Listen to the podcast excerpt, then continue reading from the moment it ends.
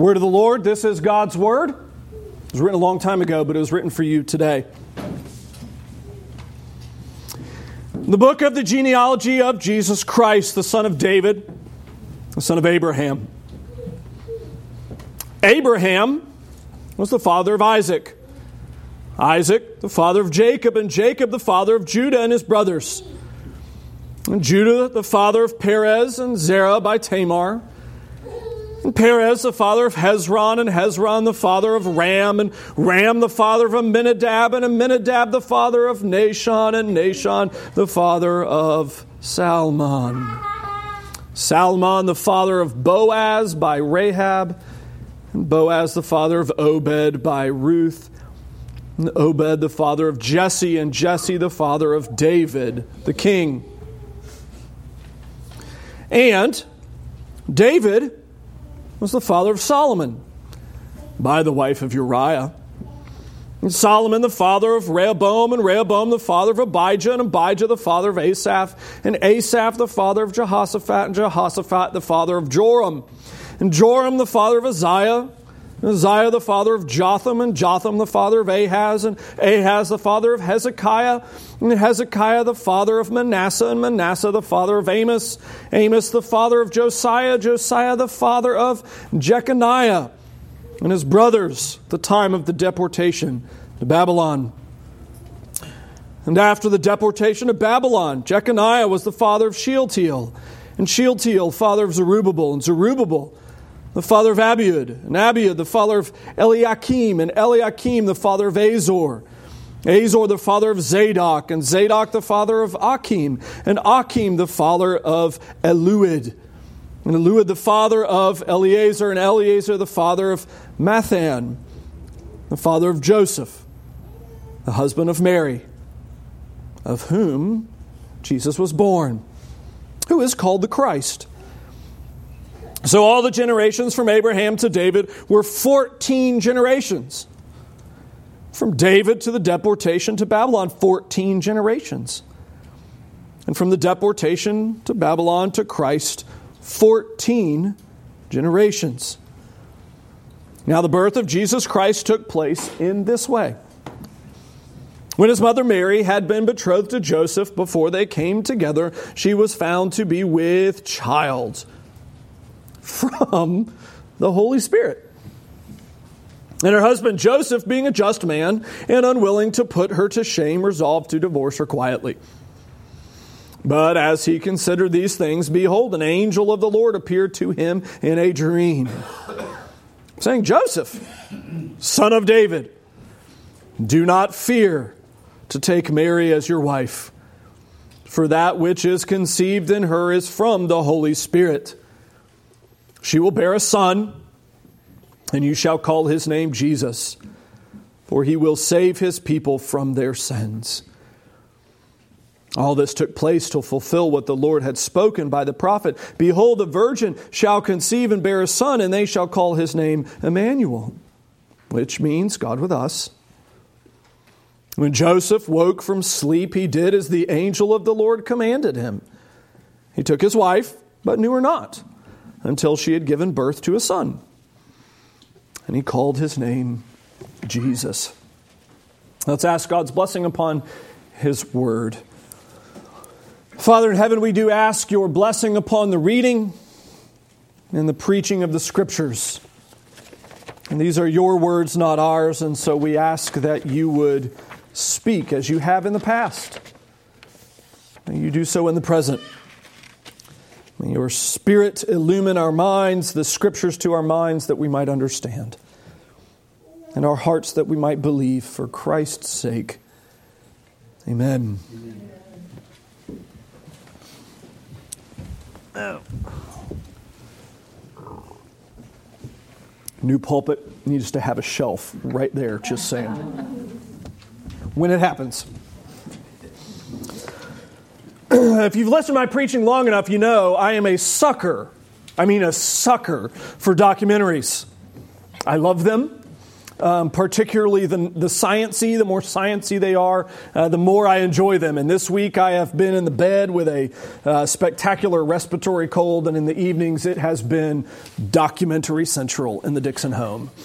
Uh, last night was the uh, documentary on the giant octopus, amazing creature. These things are like 60 pounds and 30 feet across. They're fantastic. Watching how God has made these just spectacular creatures. And a couple nights ago, it was the jellyfish, which is intriguing. Again, weird things that you learn watching documentaries, which is why I like them. The jellyfish is actually the fastest animal in nature. Yeah, everybody's like, what? They don't, they don't even move. How do they do that? Yeah. Uh, the sting, their sting is the fastest documented movement by a living thing in nature. When you trip the little hair and the, uh, the nematocyst injects its venom, it's the fastest thing ever documented. Like the, the, the thing is like millions of frames per second in order to be able to watch it kind of speed. It's crazy. You'd never think that. They're amazing thing, amazing creatures. Um, Nikki's been mocking me actually because I've been in sea creature land and we've been watching all of the amazing things of the deep and the, things that God has designed. But the interesting one was, I guess it was last week, was watching the one on uh, the tomb of Jesus Christ, or uh, what they think is the tomb in Jerusalem.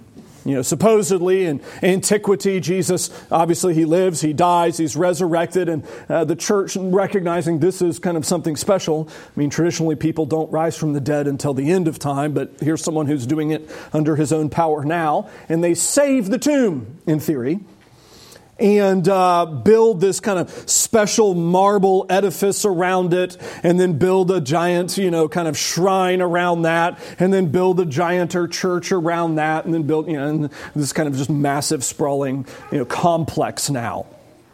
And uh, intriguing, this is where they think, okay, great documentary is like, woo, special. But architecturally, it's interesting because the gigantic marble edifice around the supposed tomb of Jesus is crumbling. It was badly built, poorly constructed. They didn't shore up the seams. There's water that's been seeping through it. And with all of the millions of people that go through it every year, they don't know who the poor souls are going to be that get killed when it collapses on them. And so they have this, uh, I think it was a German engineering firm, come in and try to figure out how to restore uh, the marble edifice around the supposed tomb of Jesus. And the documentary is just fascinating because it's trying to be respectful of Christ, but you can tell it's like a History Channel documentary type thing, and they don't really believe who he is. And so you kind of have this lingering question. The whole documentary is about how are they going to fix the tomb? But the real question is what does the tomb teach us about the man we do not know? I mean, that's the real issue. What does the tomb teach us about the man we do not know? And uh, the problem ends up being so great, they actually have to take kind of the marble edifice apart and actually uh, open uh, the sealed vault that's been sealed since like 300 AD. And the documentary is like, this is, the, is National Geographic. This is the first time this has been ever viewed since like 300. And we're going to put it on camera so everybody can watch it. It's super captivating. But it's interesting, the lingering question they leave you with is not Jesus is amazing. The big thing is, well, who is he? I mean, did he, did he raise from the dead? They don't ever state it. They leave it in, in, kind of interrogative. Was this the place where Jesus lived? Was this the place where Jesus died? Is this the place? What, what do we learn? Ooh, there's a cross carved on it. Was that the Templars? And it's just hysterical as it wrestles with who is Jesus? The intriguing thing is that they're looking at a tomb to try to find out about the living. How about look at the story? Look at what he himself wrote. Look at his words. Look at what he's told about himself. Look at the autobiography instead of looking at a place of death. A slab sealed away for a thousand years. Who is Jesus? Well, Jesus is who he tells us he is. Let's go to actual uh, proper useful place of information. Documentary is not that great. I don't recommend watching it. It was intriguing and I watched it largely for the sermon illustration. You see, Matthew begins by writing here this book is designed to be written to Jews. I mean, he's writing explicitly to Jews, and he's writing in such a way that everybody could kind of tell he's trying to answer the same question that National Geographic is answering. They're trying to answer the question, well, what do we know about Jesus? And he's answering the same question what do we know about Jesus?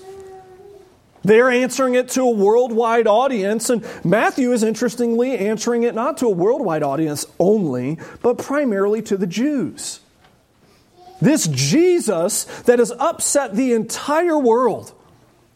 This Jesus who has raised himself from the dead, which, by the way, most people don't do, is something totally unique. What do we do with this Jesus? And so Matthew begins, Al, anywhere, he begins in the place that any Jew would want to begin. And you can tell most of us are Gentiles. Because where's the last place most of us are going to begin? With the genealogy. I mean, most of us were classic Americans. Right? We're going to begin with what have you done for me lately?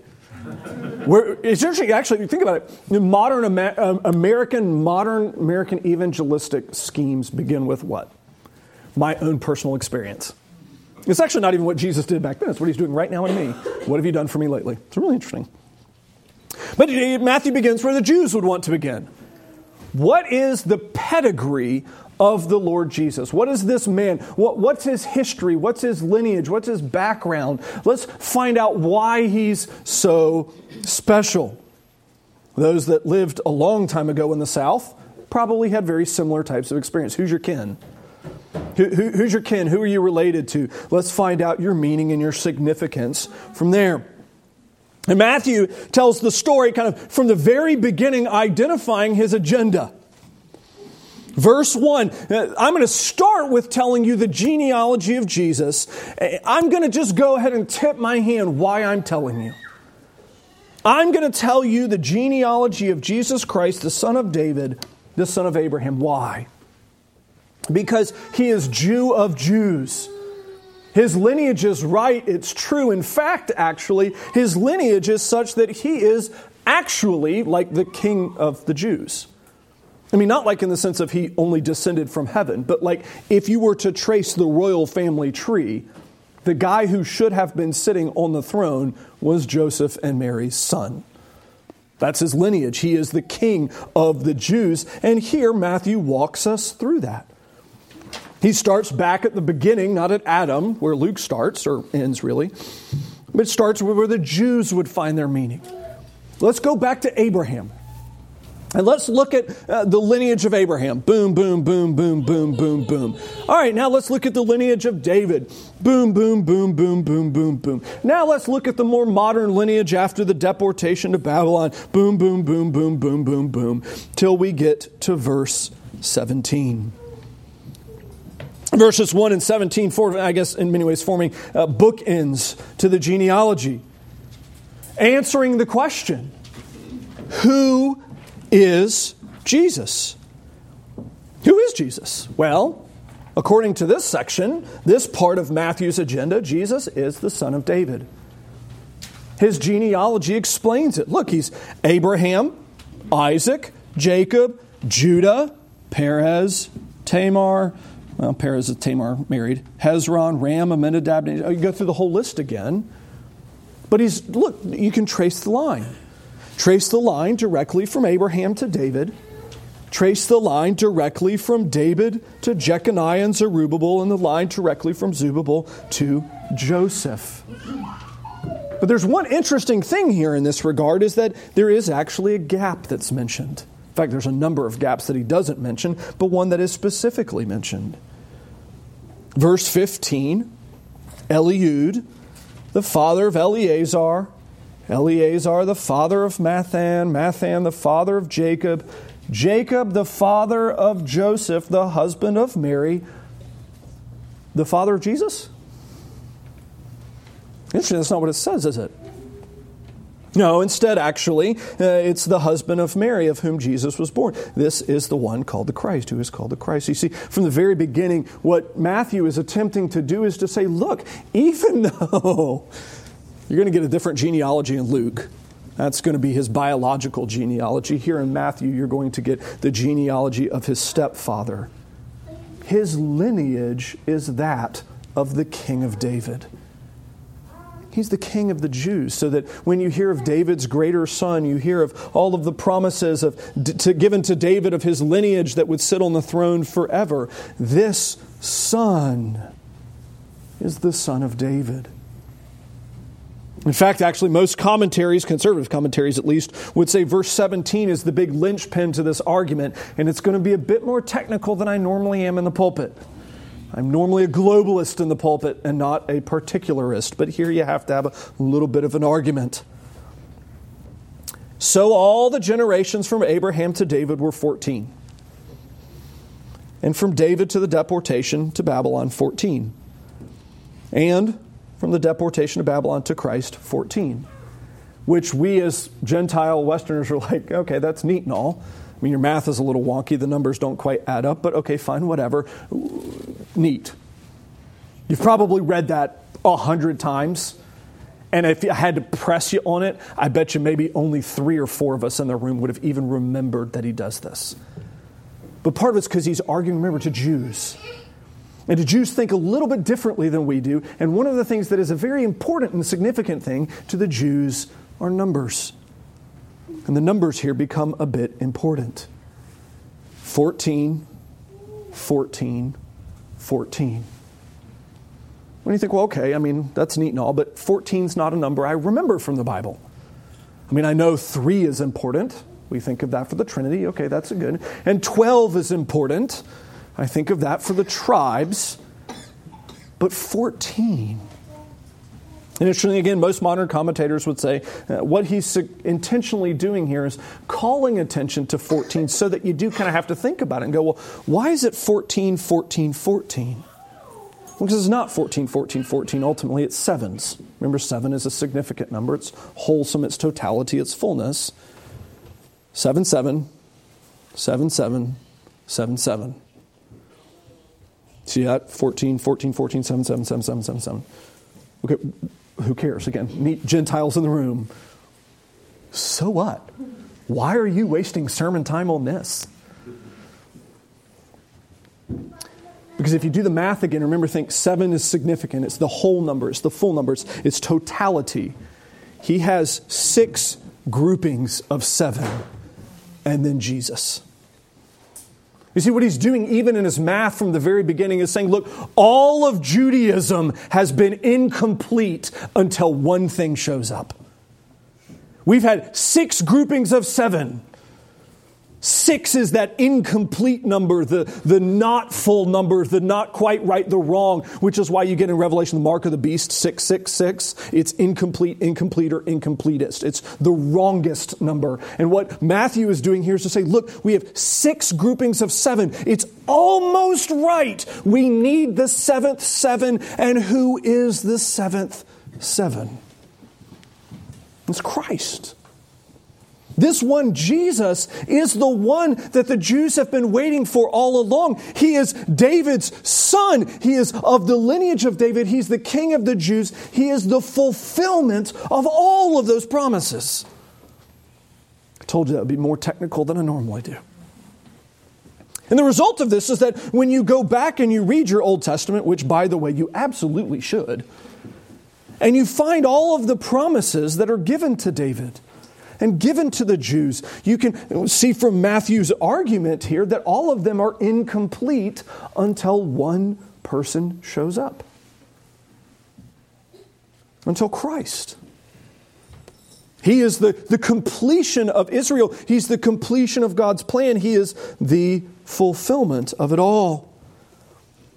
That's why we sing in our Christmas hymns, all of the Christmas incarnation hymns that we sing. I mean, that's really what they are incarnation hymns. They're all written from the Old Testament. You ever notice that? David's greater son. I mean, the one we sang today. We read Psalm 24 and then we sang it. Why?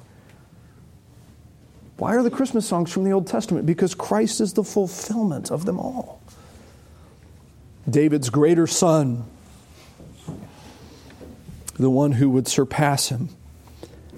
So Matthew begins by introducing this. Who is Jesus? Let's, let's answer the question first off. Uh, who is Jesus? And he's going to give us parts and pieces to this. So first part and piece is he is the totality of Judaism.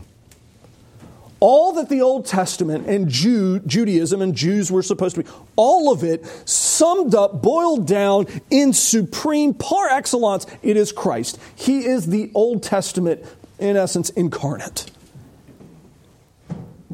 all of the promises that pointed to something, they're in Christ. All of those, uh, the emphasis on the king, it's in Christ. All of that promise given to David, we have in 2 Samuel 7 and other places, it, it all is fulfilled in him. He is the ultimate Jew. But now he continues and begins to round out that definition. You see, the first part of the definition is to say, look, he is all of the person, the, the human that anybody could ever hope to be. He's human among humans. He's king among kings. He's all that Israel was supposed to be. But now, something different is introduced the, the second half of the equation. Verse 18, the birth of Jesus Christ took place in this way. So now we have the, the uh, lingering genealogy in the background, but now is introduced the actual narrative. When Mary and Joseph were betrothed, engaged, they're not supposed to be active in any way in terms of marital intimacy, and they are not. And she gets pregnant, which Joseph would have been highly suspicious of. You know how that happens in every case but one. Know what it means for her, and so he, being a good man, decides, you know what? Uh, just because she has either been taken advantage of or been uh, um, unfaithful either way, uh, I'll just put her away quietly.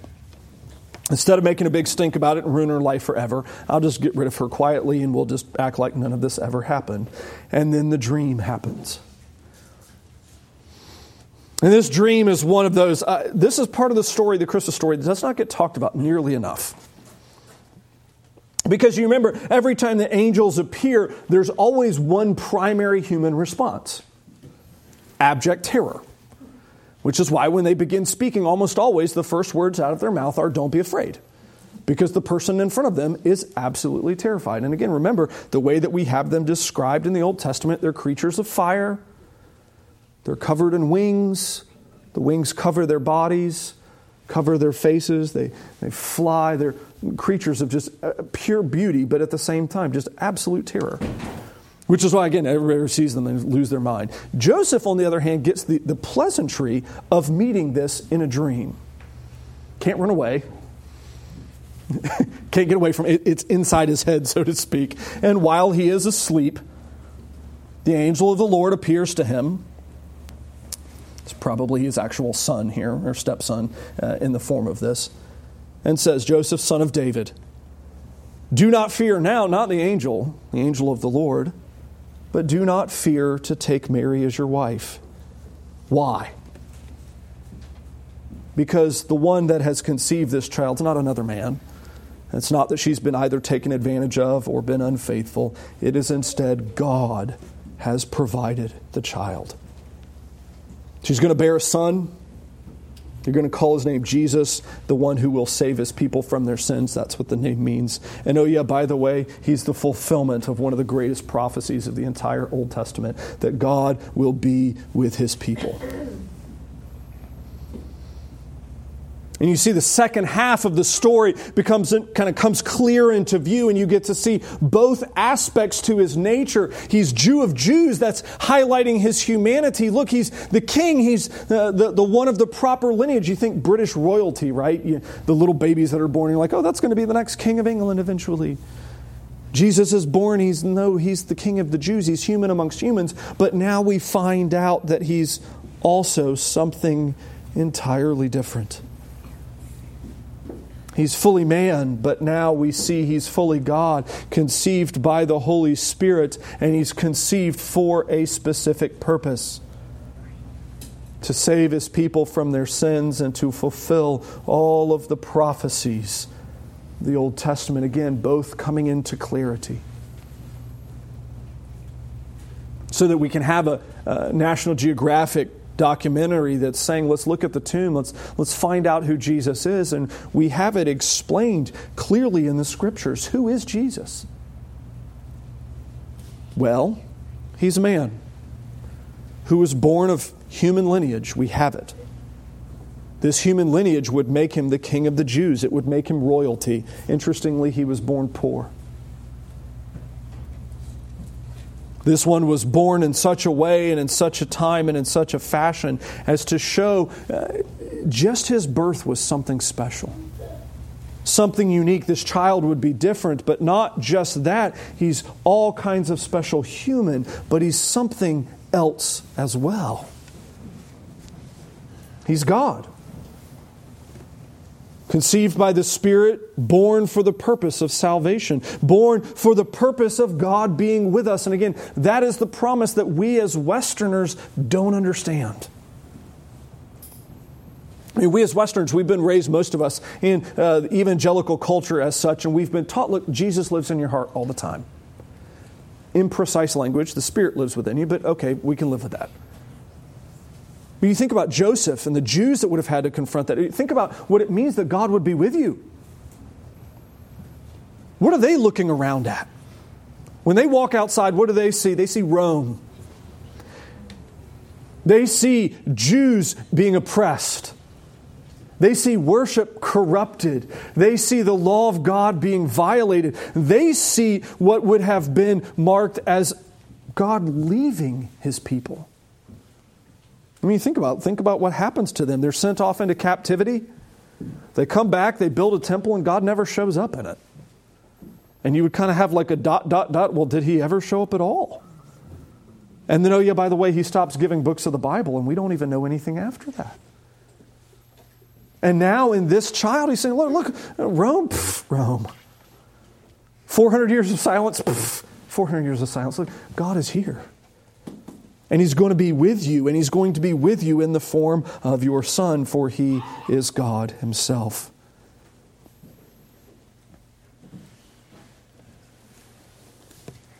You see, you know all of these things. It's part of why Christmas sermons are absolutely terrible to preach. I don't know if you'll know this. Every pastor ever dreads preaching Christmas sermons. Y'all may not know that. All of my friends that actually do preach them every year, they hate them uh, and the reason being is everybody already knows everything. And if you've been in a church for a long time, they've already heard all of your good points. And so you end up in a situation like this where you sit and go, Well, preacher, I know that. I agree with all those things. Amen. Glory, hallelujah. I'm glad you do. If you don't agree with it, we should probably have a conversation because that's the bigger issue. The question then becomes well, what do we do with application?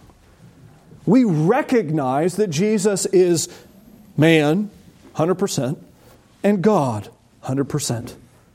He's always been God, He's not always been man. That's fun to think about. He now will continue to be God and forever will continue to be man. Can't take that away. The challenge becomes though how do we how do we wrestle through this? What do we do to apply it? And I would say a couple of key significant points. First is to be reminded that God's plan is unbelievably patient. I love how Matthew introduces the arrival of the Messiah with a genealogy that takes place over thousands of years. As if the Jews didn't understand, oh, yeah, by the way, God works very slowly at times. I mean, it's not slowly by his standards, but it feels slowly by ours. We talked about this at Bible study this Thursday, and we'll talk about it this coming Thursday in the evening. To never mistake God's patience for forgetfulness to never mistake his patience for inactivity. You see, Matthew highlights this even with the gigantically long lineage. Oh, yeah, by the way, Jesus shows up, but think about how long it took to get there. It's not because God wasn't working, it was that He was working in times different than ours. And maybe that's a lesson that we need to remember today. Some of us in here, I'm sure, are struggling. And I know some of us, I'm sure, are struggling and want it to be fixed right now. In fact, some of us have been struggling and we've wanted it to be fixed like yesterday, and we're really actually starting to get a little bit peevish that it hasn't been corrected since. And, and I don't mean to belittle your suffering in any way. But if God was patient enough to use this amount of time to bring about the most important event inside creation, he might be willing to be patient to deal with your suffering too. If he was willing to take generation after generation after generation to present his son, might be willing to take some time to resolve your situation for his perfect purposes. And secondly, and this is, I would say, maybe the bigger point that is a challenge, is uh, to be reminded, which again, you all already know, but to be reminded that if he is who he says he is, it demands total obedience. You see, this is the part that the documentary was my favorite, was it was kind of lingering in the background of who is Jesus without ever actually dealing with this, should it impact my life at all? Because they understand that if Jesus is who he says he is, if he's who Matthew says he is, and Mark and Luke and John and all of the other authors of Scripture, Isaiah, Jeremiah, and others, then he deserves total obedience because he's God. I love that it actually notes that when Joseph woke up from the sleep, uh, guess what? He obeyed. And this is one of those the grammar kind of articulates. He obeyed quickly. Not the time to lollygag. It's not the time to kind of meander. It's not the time to do as children do when you say, go clean your room. And an hour later you walk in and they're playing with the Legos. I'm cleaning them as they, you know, move together into the bucket. And I would suggest sometimes maybe it's appropriate that we think about how, what our obedience looks like. Do we take the person and work of Christ so for granted that we're like, look, I've been forgiven. Now, do I really have to worry about obedience? And do we find ourselves a lot like our children saying, I know God, I know you told me to do X, Y, and Z, but instead I'm playing with my Legos as I make them into the bucket?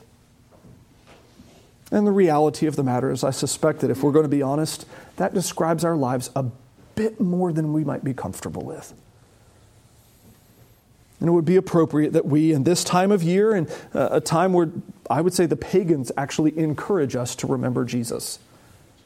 It's a great gift from the pagans to remind us think about who Jesus is.